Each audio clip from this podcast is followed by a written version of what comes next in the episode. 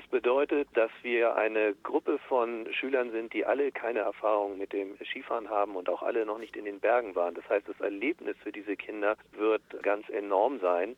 Und wenn wir dann jetzt nach dem Skifahren beispielsweise die Handys ausgeben würden oder die Schüler über Handys verfügen würden, würden sie vermutlich den ganzen Nachmittag an diesen Handys hängen. Und wir wollen halt versuchen, dass sich eine Gemeinschaft entwickelt, dass es eine Gruppendynamik gibt, die ähm, ohne die Handys äh, nur möglich ist.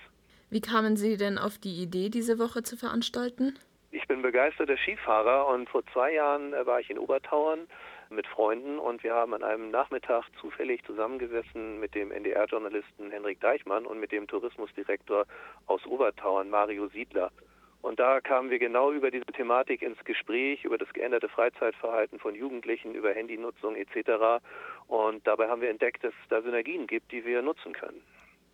Warum haben Sie dann ausgerechnet Skifahren als Aktivität ausgesucht? Weil das Skifahren, wie gesagt, für meine Gruppe etwas ganz Neues ist. Die Herausforderung ist da und es ein besonderes Erlebnis wird, ganz abgesehen davon, dass ich es natürlich auch selber gerne mag. Und Obertauern uns bei dieser ganzen Aktion halt auch sehr unterstützt was sowohl die Reisegestaltung als auch die Abend- und Freizeitgestaltung anbelangt und damit natürlich auch die Möglichkeit gegeben ist, vom Handy abzulenken.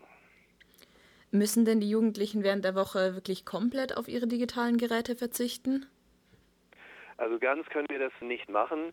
Wir werden den äh, Kindern und Jugendlichen abends das Handy für eine Stunde aushändigen, damit sie Kontakt zu den Eltern halten können, werden es danach aber wieder einsammeln und auch tagsüber ist das Handy sozusagen unter Verschluss. Müssen die Jugendlichen dann viel Geld dafür bezahlen? Weil Skifahren ist ja nicht ganz so billig. Beziehungsweise gibt es auch Möglichkeiten für Jugendliche aus ärmeren Familien damit zu machen? Also viel Geld ist natürlich relativ. Die äh, Kinder und Jugendlichen zahlen jetzt 380 Euro, wobei uns äh, Obertauern ein wirklich ganz tolles Pauschalangebot gemacht hat, in dem also der Skiverleih, der Skipass und die Unterkunft enthalten ist. Und das alleine sind 200 Euro, der Rest geht für die Fahrt und Transferleistungen vor Ort drauf. Das ist viel Geld, aber im Verhältnis zu normalen Skireisen ein unfassbar günstiges Angebot und da sind wir auch sehr dankbar, dass Obertauern uns da so unterstützt.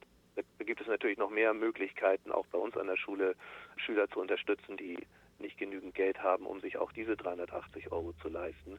Also wir haben das wirklich versucht, für alle möglich zu machen, egal wie hoch das Budget ist. Wie läuft es denn da mit den Skikursen? Also als ich im Skilehrer war, haben das die Lehrer zum Beispiel gemacht.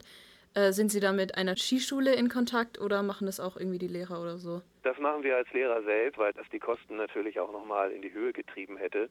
Und da wir auch ausgebildete Skilehrer sind, liegt das natürlich auch nahe, das dann selber zu machen. Was gibt es denn dann am Abend für Freizeitaktivitäten für die Jugendlichen? Das könnten Rodelabende werden, das könnte ein gemeinsames Kochen werden, das könnten Fackwanderungen sein oder ähnliches.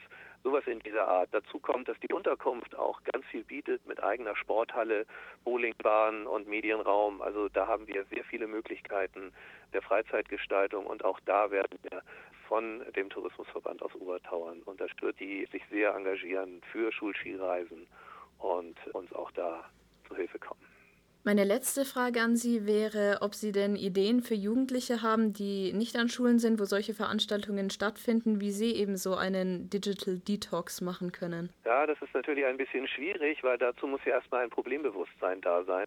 Man muss ja erstmal erkennen, dass es etwas Negatives ist, wenn man den ganzen Tag vor seinem Handy hängt. Wenn man das allerdings geschafft hat und sich dessen bewusst ist, dass es auch Alternativen gibt, dann kann man zum Beispiel auch als Jugendlicher mal mit seinen Freunden ein verlängertes Wochenende machen und bewusst auf das Handy verzichten. Also mein Sohn hat es zum Beispiel gerade gemacht und äh, hat damit sehr gute Erfahrungen gemacht und haben dann tatsächlich mal gemerkt, dass man doch die Zeit durchaus sinnvoller verbringen kann.